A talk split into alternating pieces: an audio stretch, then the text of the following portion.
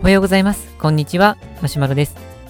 このラジオでは、昼は病院で小児科の仕事をして、夜は市民ランナーという僕がランニングに関する情報を配信しています。本日の内容が、明日絶対に筋肉痛になるトレーニングというものです。でこのトレーニングっていうのは、えっと、ポップラインさんっていう、えお笑いの2人組のグループがあるんですけれども、そのポップラインの方がやっている YouTube のチャンネルがあるんです。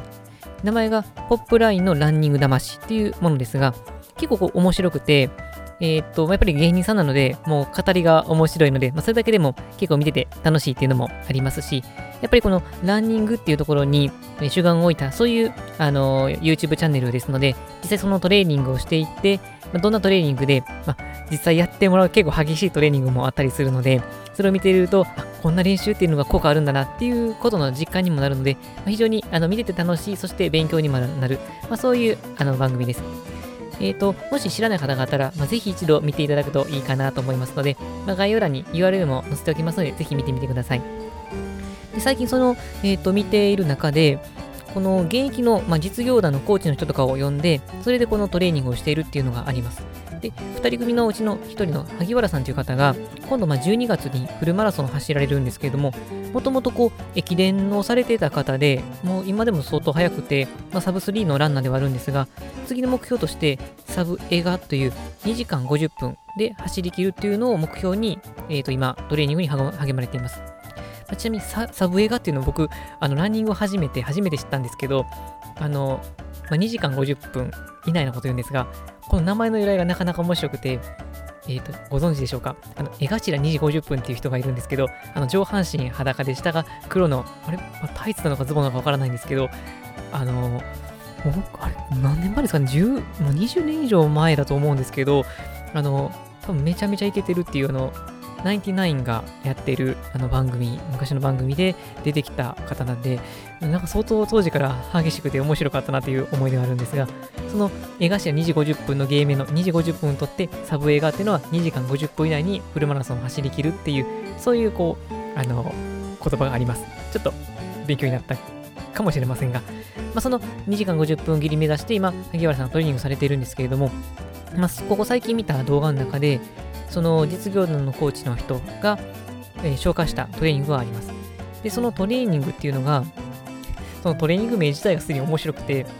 えっ、と、明日必ず筋、明日絶対に筋肉痛にさせてやるぞっていう、も うなんかすごく S 系がたっぷりのそんなもうタイトルで、もうそれを聞いたあの、ポップラインの萩原さんもすでにこうテンションだだ下がりっていうようなそんな表情で、そんな感じでトレーニングに向かうっていう、まあそういう番組がありまして、まあ、そのトレーニングを実際に、まあ、ちょちょっとだけやってみました。もうあの動画見てたら明らかにちょっとこの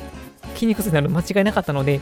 種目を減らして少し強度を下げてやってみたんですね。ただそれだけでも結構足に来ています。まあ、具体的なものは映像を見ていただくとして、僕やったのは2種目です。一つは片足で立って、まあ、そのまましゃがんで、えっ、ー、と、上に上がるっていうようなもので、まあ、スクワットの片足版みたいなものに近いかなと思うんですが、まあ、その時にペットボトルを少し離れたところに置いて、そこに手をついて戻るというものなんですが、ペットボトルが自分から離れれば離れるほどかなり強度が高くなりますので、ちょっとだけ心持ち手前にして強度軽めにしてやってみました。で、片足15分の左右を合計2セットやっていくんですけども、えっ、ー、とですね、やってる時はこれ意外といけるんじゃないかなと思ってやったんですけど、2セット終わるとですね、もうすでに足が結構ピクピクしてて、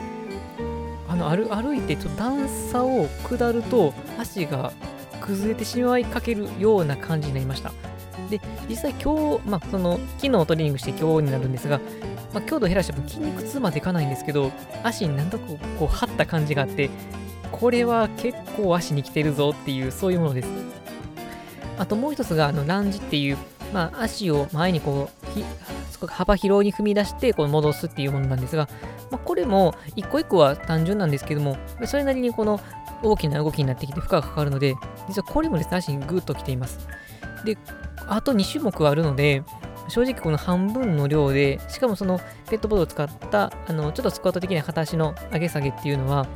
強度を下げているはずなので、これ相当やばいなっていう、そんなトレーニングです。まあ、ただこのやばいなっていうのは、まあ、強さがやばいだけであって、効果としてはおそらく非常に高いんじゃないかなと思っていまして、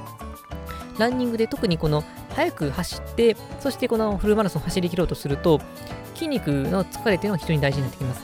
でこの筋肉もざっくりと大きめの筋肉と小さい筋肉に分かれてくるんですが、やっぱり小さい筋肉の方が疲労が溜まりやすいので、できるだけ大きな筋肉を使っていくっていうことが速く走っていけるコツになるんですけれども、まあ、なかなかこの走ってるだけでは鍛えきれない筋肉でもありますので、このようなランニングに特化した筋肉を鍛える、そういう筋トレっていうのは非常に大事かなと思います。で、あんまりこの筋トレ、系統筋トレやってなかったので、ちょっとこの1年間はこれを頑張って、まあ、体幹トレーニングとともにやって、足の筋肉をバッチリ鍛えて、来年できたらサブ3目指したいなと思っていますので、そのサブ3走りきれるような、そういう、えーと、筋肉をつけていって頑張っていきたいなと思っています。はい、それでは本日の内容は以上です。このラジオでは、このようなランニングにちょっと役立つような情報を日々配信しています。えーと、また僕自身はブログやツイッターでも情報を配信していますので、気になった方は概要欄の URL, URL をチェックしてください。また今回はこのポップラインさんの YouTube のトレーニングの動画の URL も載ってますので、ぜひ皆さん、一回はチャレンジしてください。もう、やばいです。はい、というわけで本日も最後まで聞いていただきありがとうございました。